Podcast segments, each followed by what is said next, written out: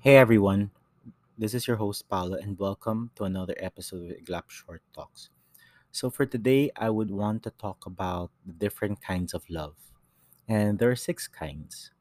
But before we get to that, I want to first talk about the three main parts of love, or what are the three main parts that love is composed of.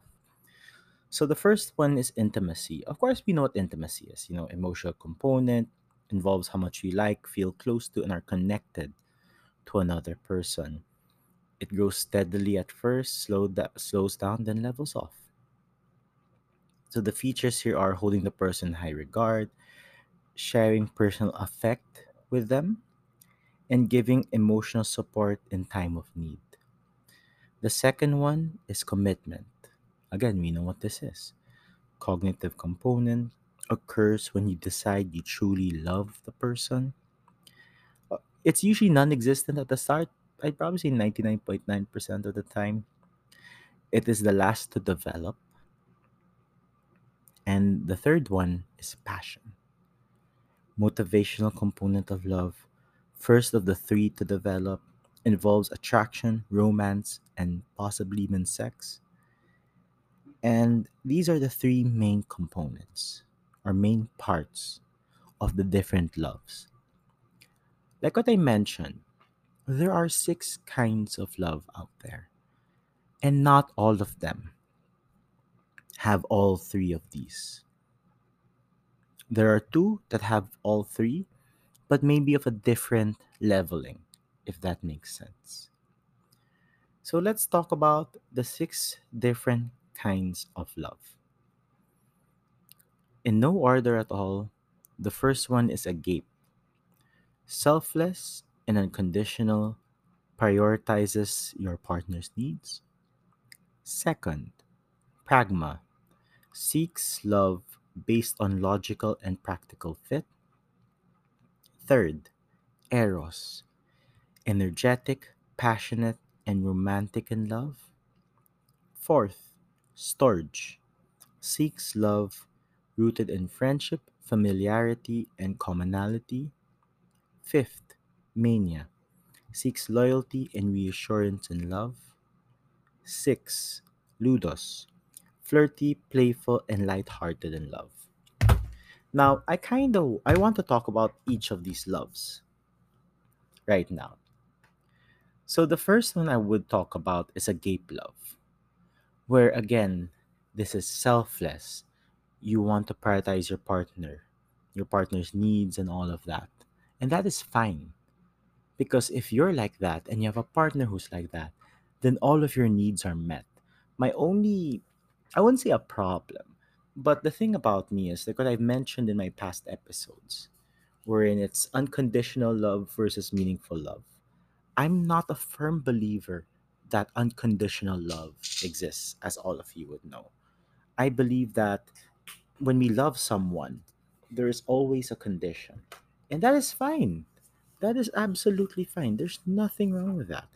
Maybe you love this person because they make you feel great. Maybe you love this person because they make you happy.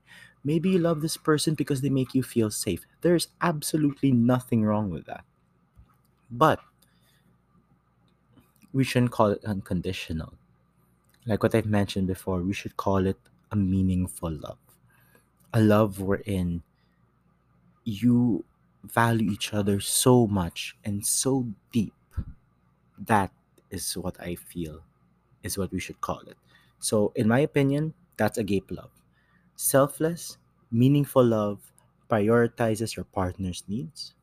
Second, pragma. So, with pragma, again, this is more on the logical and practical fit. So, this is wherein I come in. So, there's this app I downloaded. It's an amazing app to all my listeners out there.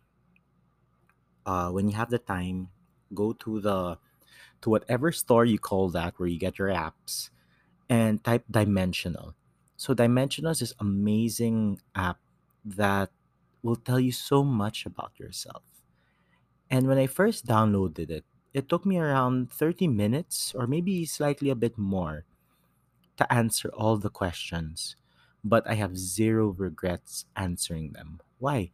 Because I learned so much more about myself, especially on the love part. Because I always wondered, what kind of lover am I? And what kind of love am I seeking? You know, in this age of mine, where I am right now in my life.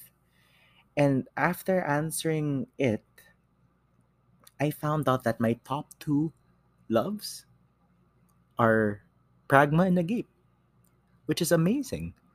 Because the thing is, Agape and Pragma, or Pragma and Agape, are the two kinds of love that can coexist. Because you can start out as a Pragma lover, then end up becoming a Agape lover.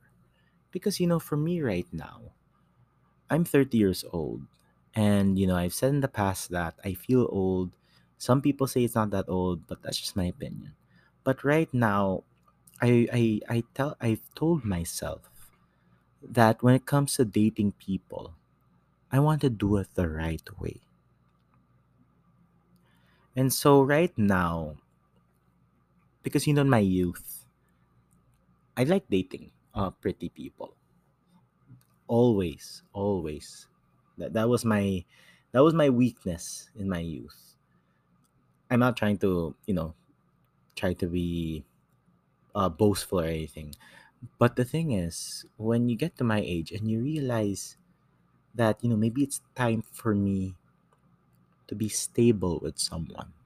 And I realized that's what I want. I became a pragma kind of lover in that sense. Because now when I'm when I date people, I'm looking for someone who has a job or understands the kind of job that I have, the stresses that I have, my hectic schedule, and all of these things. They don't necessarily need to work in the same industry or do the same job as me, but I need someone who can understand what I'm going through. That's very important for me. The second thing is I want I need someone who has the same morals as I do. Because if me and this person don't have the same beliefs or morals, I doubt our relationship would work out. I mean, that's just my opinion. I'm sure there are those out there who found a way to make it work. And honestly, good job to you guys. That's completely amazing. But for me, that's not it, you know? So that's the pragma in me, that it's based on logical and practical fit. Heck, I just want to date someone who's also very practical in life. Because I'm sure we all know inflation's pretty bad right now and all cost of living is crazy and all of that. The next love is Eros. So, how do I explain Eros or how do I describe Eros? It's all infatuation. You know, infatuation is very shallow. There's no commitment. There is no, um, maybe there's passion, sure, but I mean, there is uh, passion. Sorry. It's just that there's maybe no commitment and not much intimacy. Then there's your storge, which is your, your the love you have for your friends, friendship, you know, stuff like that. Then you have your mania ludo. So these two are very similar in the sense that they're both intimacy and passion, which you know is pretty interesting, right? Because remember, mania is you seek loyalty and reassurance in love, and ludos is the flirty, playful, and light-hearted love. So they're kind of opposites, and yet they have the same components, right? So I'm gonna tell you something about me. I think I have experienced all six. So there's a time in my life.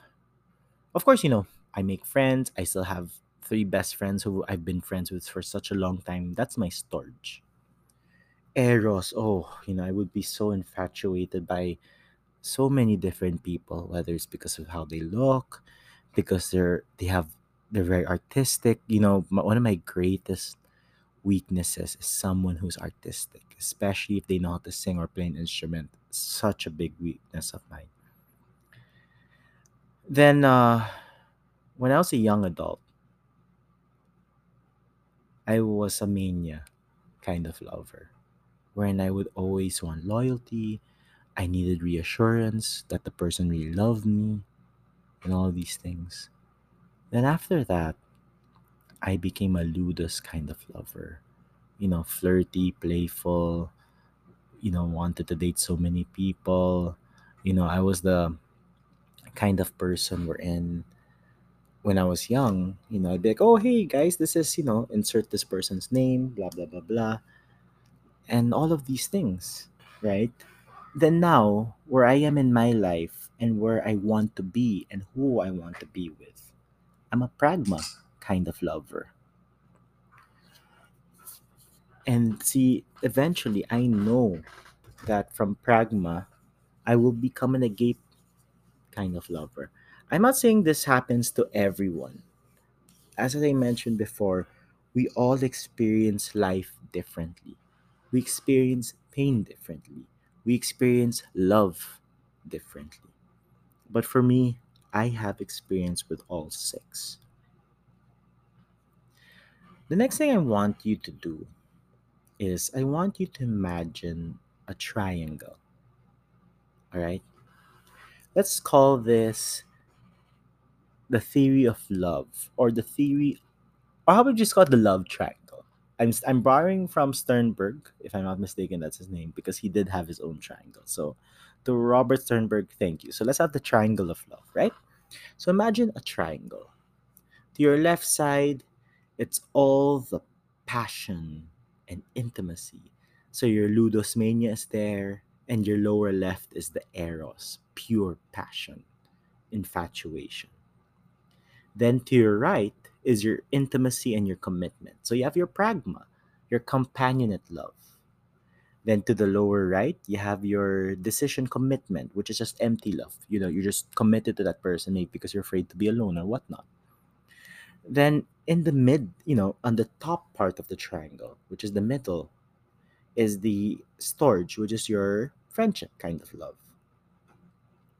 Then now imagine inside the triangle in the inside of this triangle, you have your agape, which is your consummate love, which is intimacy plus passion plus commitment.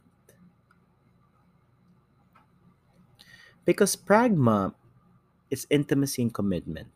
Maybe there's a bit of passion, but the two main ones are intimacy and commitment, right?